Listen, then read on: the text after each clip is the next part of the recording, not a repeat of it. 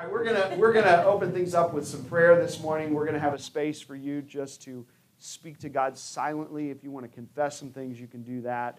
Uh, so there'll be a period of silence. Then we will also have a period where you can lift up prayer requests. Just say a name of a person or uh, some kind of situation out loud, and we will uh, kind of lift those up together. So let's go to God in prayer. Almighty God, thank you for this place. I thank you for each and every person in this room this morning. Some are here because this is where they are every Sunday. Some people are here because somebody invited them. Some folks came because, for whatever reason, they woke up this morning and just had a stirring that maybe they needed to be in a house of worship this morning, and this is the place where they ended up. I think that we are all connected and that uh, we are especially connected to you. And so I don't know that there's any coincidences in any of that. And so I'm grateful for the people assembled in this place this morning.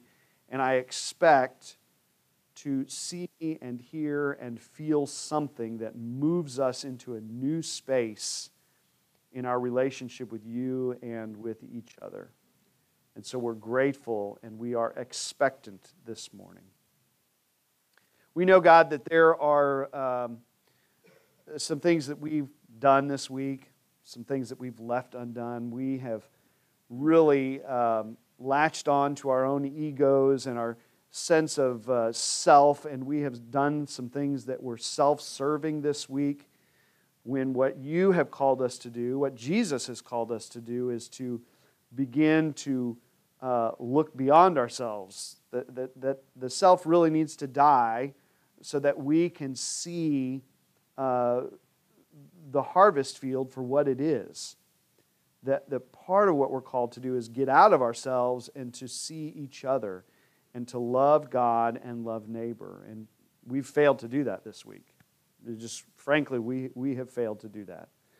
But that doesn't surprise you. You know that we're going to make mistakes and and uh,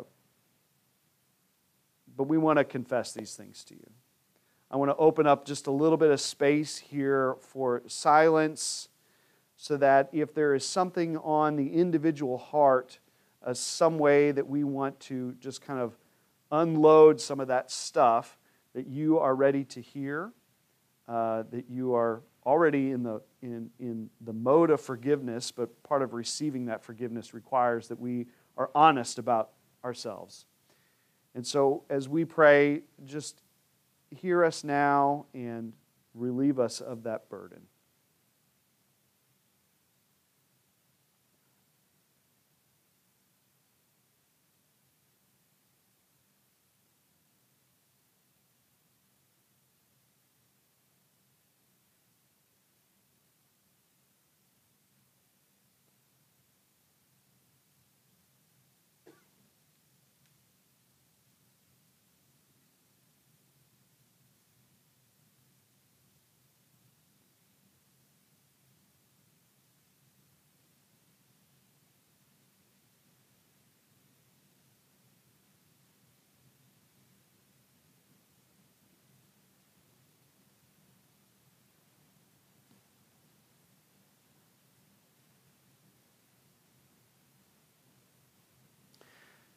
God, I'm reminded of John 3:16, probably the most famous Bible verse there is, that the appearing of Jesus in our midst 2000 years ago proves how you feel about us.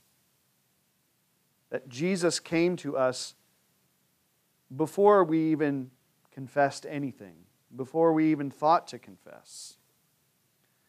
So, confession, we know from the appearing of Jesus, is not about earning your forgiveness, but, but really kind of embracing it, leaning into it. That because Jesus came, we know this is true. We know how you feel about us, and we thank you for that.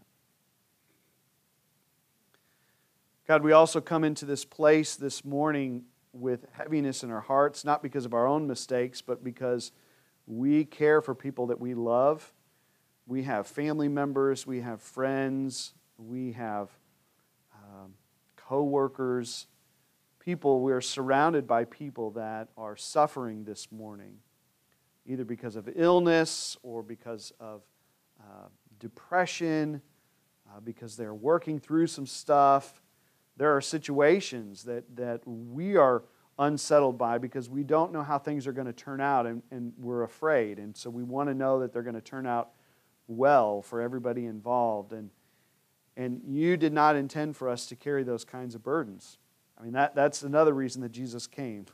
when he said, Take my yoke, take that yoke off of your neck, lay that at my feet, and take my yoke upon you, because my yoke is easy and light, and it is rest for your souls. And so we want to unburden that yoke from our necks this morning. We're going to just open the floor to call out names of people and situations. As we do, Lord, in your mercy, hear our prayer. Mark Eisler and Lord. Donna Kilgore. Lord, in your mercy, hear our prayers. Lord, in your mercy, hear our prayers. Shirley Sides, Lord, in your mercy, hear our prayers. Darren and Janet Bearden, Lord, in your mercy, hear our prayers. My husband Ron. Lord, in your mercy, hear our prayers. Estridge family. Lord, in your mercy, hear our prayers. Craig family, Lord, in your mercy, hear our prayers. Sean Hefner, Lord, in your mercy, hear our prayers. Grace Brisbane, Lord, in your mercy, hear our prayers. Lord, in your mercy, hear our prayers. Lord, in your mercy, hear our prayers. Lord, in your mercy, hear our prayers. Lord, in your mercy, hear our prayers. Lord, in your mercy, hear our prayers. Lord, in your mercy, hear our prayers. The family of Mike Klein, Lord, in your mercy, hear our prayers. Lord, in your mercy, hear our prayers. Christina Dula. Lord, in your mercy, hear our prayers. Robert Pearson. Lord, in your mercy, hear our prayers. all of our children, Lord, in your mercy, hear our prayers. Lord, in your mercy, hear our prayers. Joanne Skeen. Lord, in your mercy, hear our prayers. Lord, in your mercy, hear our prayers. Lord, in your mercy, hear our prayers.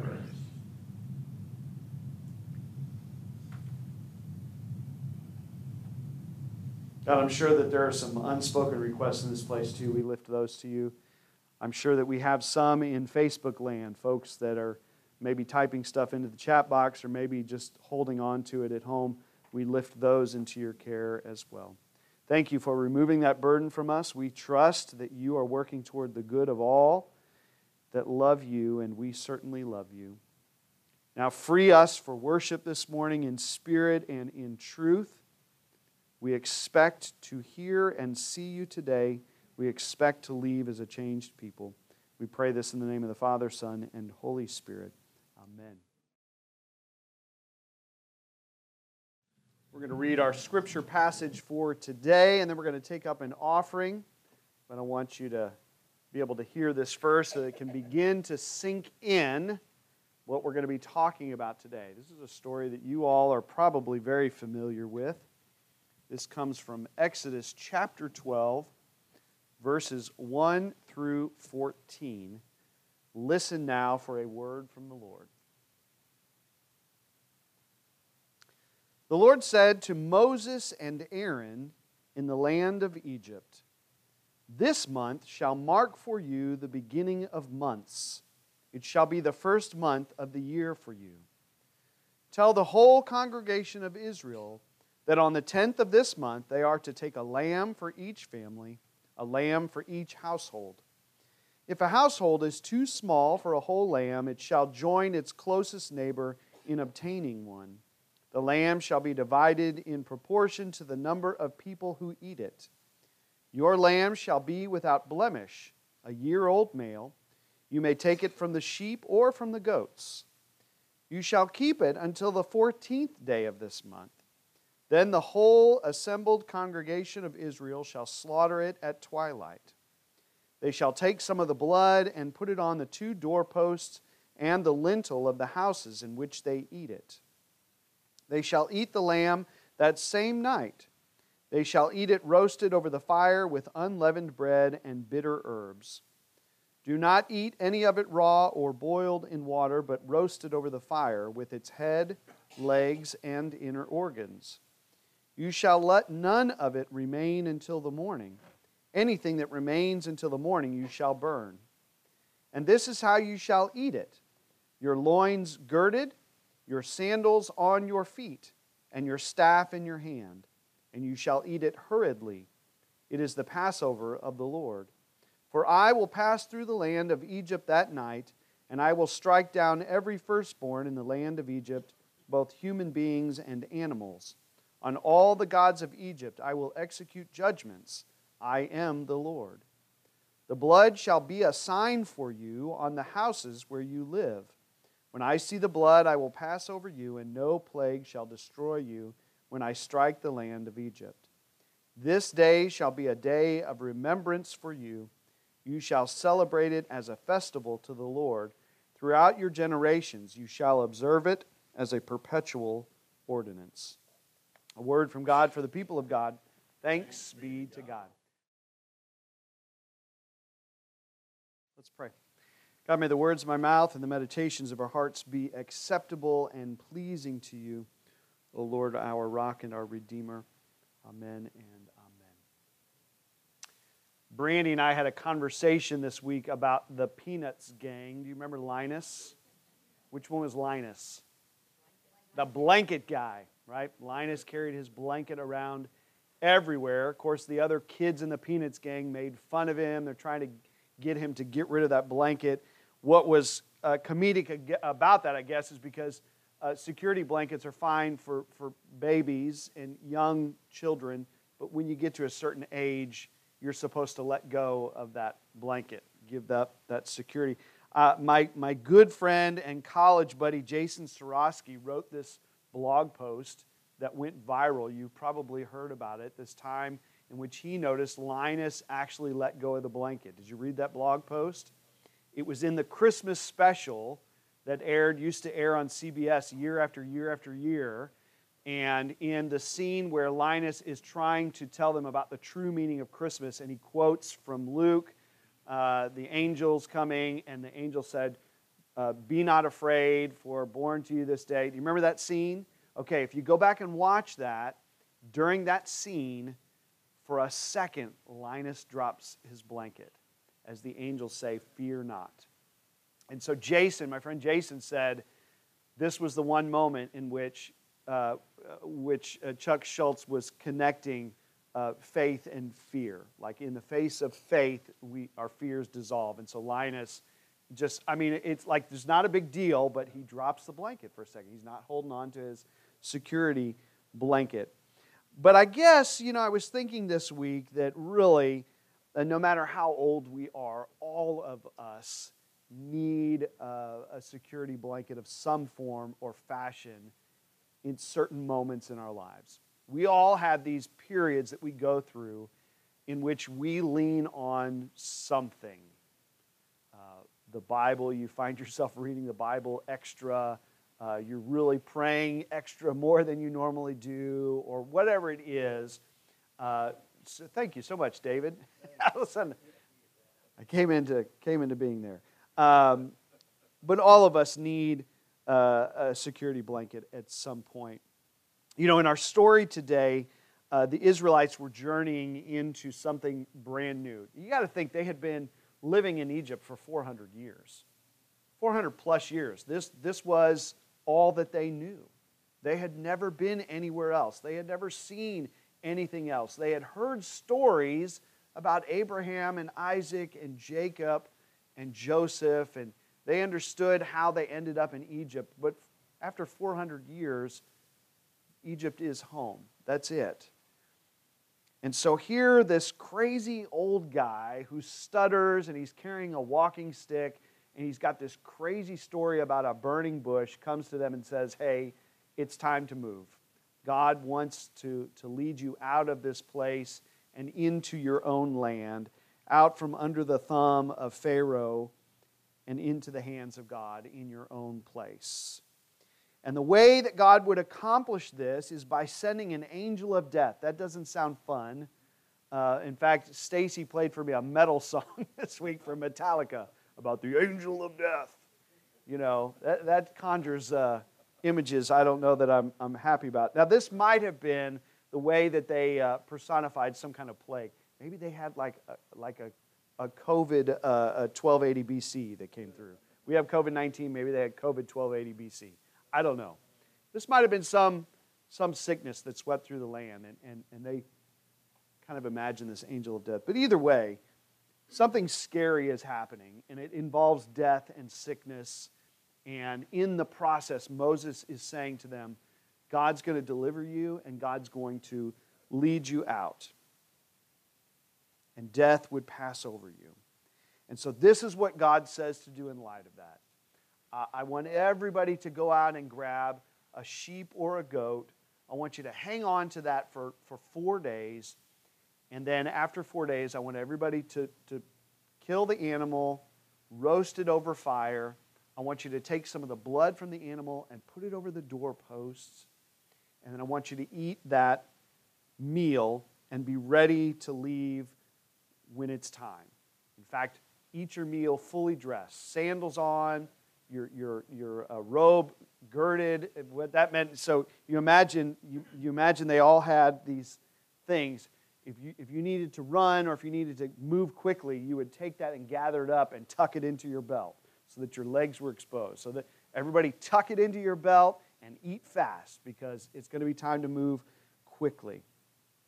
And then God said, and by the way, I want you to do this every single year because this is going to be a thing that you do to remember this thing called the celebration of Passover, this, this uh, eating of a lamb and, and uh, bread that, has, that has, doesn't have yeast and matzah essentially and, and bitter herbs. I want you to do this every single year, and this is how you're going to remember this day. So, this is going to be a new beginning for you. In fact, I want you to count this as your new New Year. You know, we've got, imagine, we've got, we've got January 1 is our new year. We all celebrate fireworks and, and the new year all over the globe. Imagine God coming into this space and saying, I want this now to be marked as your brand new year. It starts right now. And so, you know, we talk about this, the journey begins. For them, this really was the beginning of a new journey out of their old way of life and into something they had never seen or experienced before and it's going to involve this angel of death and this roasting of a lamb and painting the doorposts with blood. And so Passover became, as you can imagine, a very, very important thing in the lives of Jewish people, even at the time of Jesus. Well, we're, talking, we're talking over a thousand years later uh, that this was inaugurated. At the time of Jesus, Passover is still very, very important so important that the gospel writers, Matthew, Mark, and Luke, uh, when Jesus gives the, the, the meal that we're going to participate later, it's in the context of Passover celebration. They are celebrating, Jesus and the disciples are in that upper room celebrating Passover, and it's during this meal that they have done their whole lives, that they've been doing for thousands of years, that Jesus says, Take some of that matzah there and, and, and breaks it. And that's when he says, this is my body, which is given for you. And, and the wine that they had been drinking around the table, he, he takes and pours some of that and says, This is my blood. And this is the new covenant. This is a new beginning for you. But it was in the context of, of Passover. But the John, the Gospel of John, John does something very different with it. It's really interesting. Because John thinks about this day in Egypt, this night and he thinks about those lambs that were slaughtered and prepared and roasted over the fire and the blood that was painted over the doorpost. And he says, John says, you know what? Jesus is our Passover lamb. Jesus is the Lamb of God which removes sin and death from the world. And so, what John does, instead of Jesus having the, the communion meal, the Passover meal with the disciples, John puts the death of Jesus one day earlier at the time that the lambs were slaughtered. Isn't that interesting? So you would go to Jerusalem and you would take your lamb to the temple, and the priests would slaughter the lamb, and then you would take that home and roast it and, and eat it for the Passover. Jesus is hanging on the cross in John's gospel at the moment those lambs are being slaughtered. So, John really wants you to make a connection between what happened in Egypt uh, over a thousand years ago with what is happening right now with Jesus on the cross. He wants you to make a connection between the blood that is painted on the doorpost with the blood that is now dripping down the cross. He's being very intentional about having his reader see the connection between those two. Uh, Anita in her Sunday school class this morning, he put blood on the doorpost. Look at, look at the doorposts. Did you see the red pieces of paper? Isn't that great? It's awesome. So here's the question that came up for me this week. I'm going to ask you. The blood that they were to paint on the doorpost that night, kind of a weird thing to do, but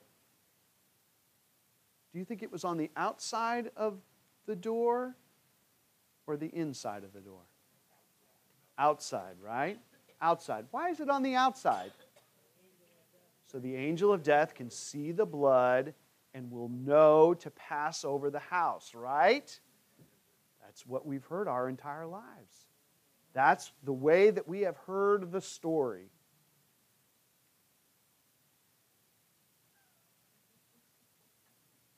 Where's my Bible? I'm telling you all, if you read the Bible slowly, slowly, if you don't read it so fast, oh, I've heard this story a million times, I'm just going to read right through it. If you read it slowly, things begin to pop out. Chapter 12, verse 13. The blood shall be a sign for you on the houses where you live. Not a sign for the angel of death, a sign for you on the houses where you live. Meaning, the blood is not for God's benefit. The blood is not for God. The blood is like your security blanket. It is for you to know that death will pass over. I started digging into rabbinic commentary on this text. Rabbis have been interpreting this text forever. Guess what some of the rabbis say? This blood was applied to the inside of the doorposts so that as the family is seated around the table with their loins girded and staff in hand, and they're eating the roasted lamb, the mom, the dad, the children are glancing up at that doorpost covered in blood, and they say, God said everything's going to be okay. This is a sign for us that we will be okay tonight and that we will be walking out of this house with our stuff and leaving. That's what the rabbis say. Isn't that interesting? Completely changes the story for me. As if God already knows who He's saving. God doesn't need to see any kind of blood. God says the blood is a sign for you If it's a sign for you, it wouldn't make sense to put it on the outside of the house. You need to see that security blanket because we're all like Linus. So then here, here's the interesting experiment that we're going to do today. If you take the Jewish understanding of the purpose of the blood at, at Exodus, and we move it forward like John does into the death of Jesus on the cross,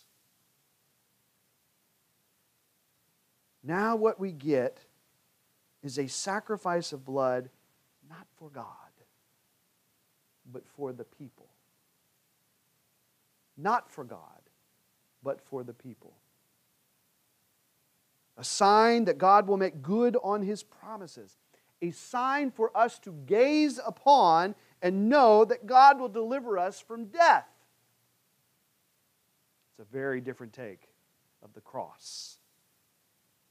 If you've ever wondered why Jesus had to die, I've heard that question a million times. Why did Jesus have to die? Couldn't God just forgive us? The answer is yes, and He did. The blood wasn't for God.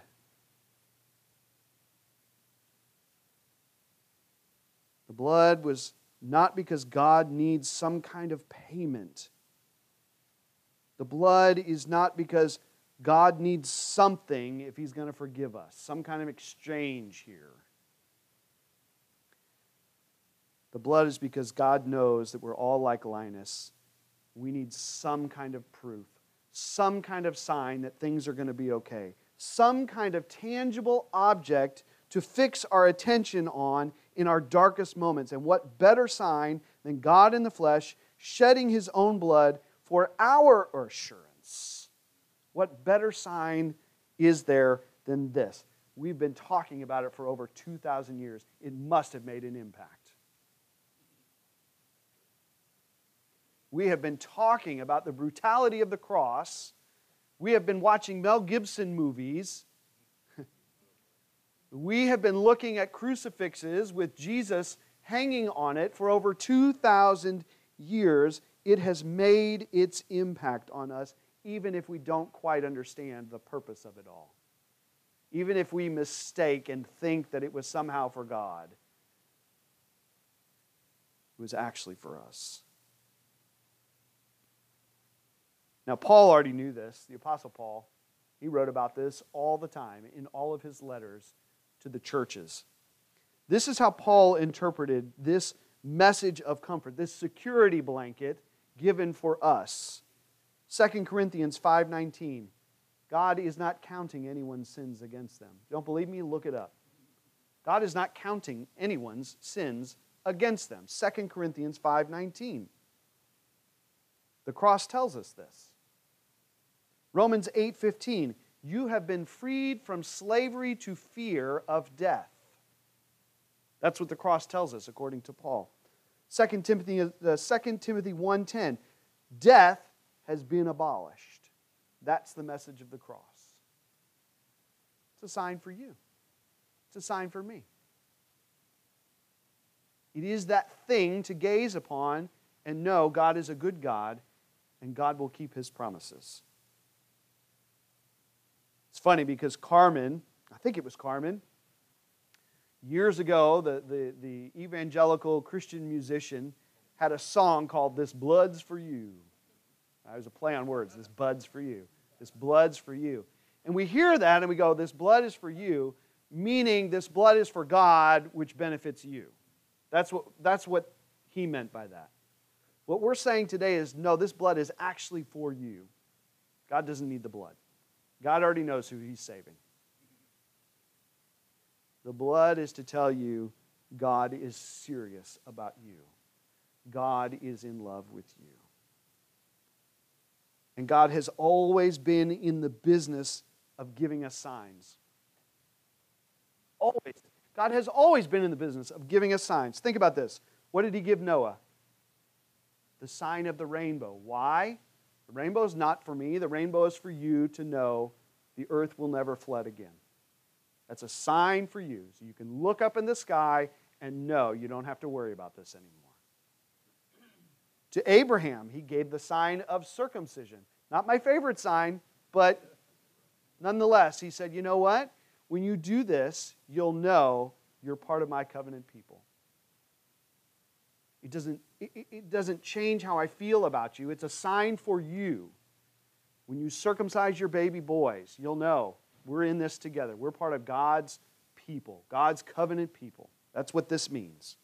To Moses, at the burning bush, he said, Moses, I'm going to give you a sign. Okay, God, what is that sign? Well, after you lead the people out of Egypt, you're going to wander around a bit and you're going to end up right back here at Mount Horeb, and I'll meet you here. And you're going to worship me, and I'm going to meet with the people, and this will be your sign.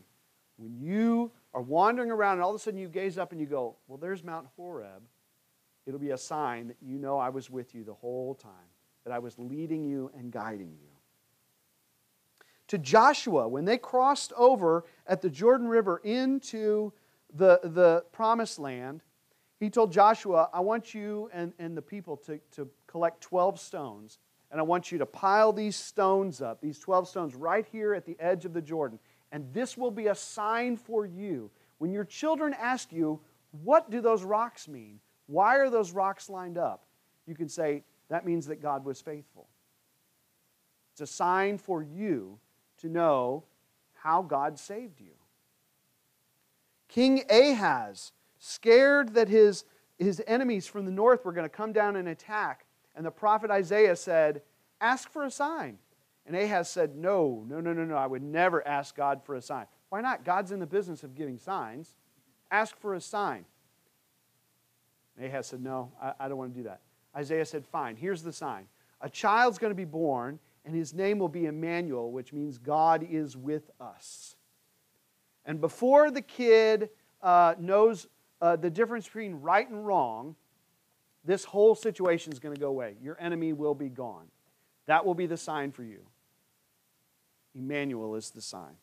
Jesus, of course, gave us baptism and communion as a sign that he would be with us always. That's why we take communion every single week to remind ourselves Jesus is with us.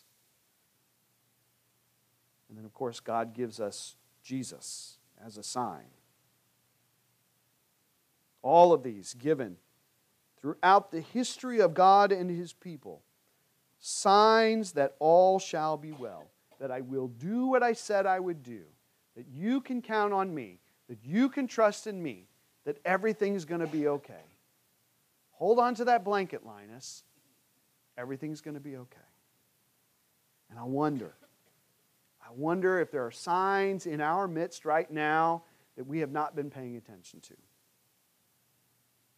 I wonder if there are folks in this room that are wrestling with something that God has offered you a security blanket in some form or fashion that maybe you have not recognized it as such. Maybe it's something that only you would recognize. Something that doesn't mean, a pile of rocks means nothing to me, right? But to the people of Israel on the banks of the Jordan, what does this mean? Maybe it's something that only has meaning for you. Maybe it's something really, really weird, like blood on a doorpost. That would just be weird to me. But to them, it meant something. They gaze upon it. God said everything's going to be okay. We look at the blood on the cross. God said everything's going to be okay. Perhaps whatever this sign is, marks the beginning of a new season of faith for you. Maybe you're at this low point, this dark point, and God is giving you something to say, everything moving forward from here on out is brand new. This is your new year. This is where the journey begins. Maybe that's what it means. Folks, I've, I've told you the last two weeks, I believe that God is with us always and everywhere at all times, closer than you can even imagine. I had you take off your shoes last week to feel the ground and to think about God is in this nasty uh, restaurant carpet. I had you reach out and hold the hand next to you and think about the idea that you are holding a divine hand, that the image of God exists in the person to your right and to your left. A God who is so close to us needs nothing to change something within himself. I don't believe God is that kind of a God. That God needs some kind of something to change so that we can be in close proximity. It's the way that we have been taught about the cross forever. That Jesus essentially saved us from God. I, I don't buy it. I don't buy it. I think God has always been in close proximity to us, has always been with us. We are the ones that think something needs to change here, and God says, You're right. And so I'm going to give you a sign. I'm going to give you something that you can hold on to. And I think the cross is the greatest of these signs. Folks, as you journey into this new season, as we move forward here, my prayer for you is that you see the sign that God has given you, that you interpret it as such, and that you cling to it and say thank you. In the name of the Father, Son, and Holy Spirit.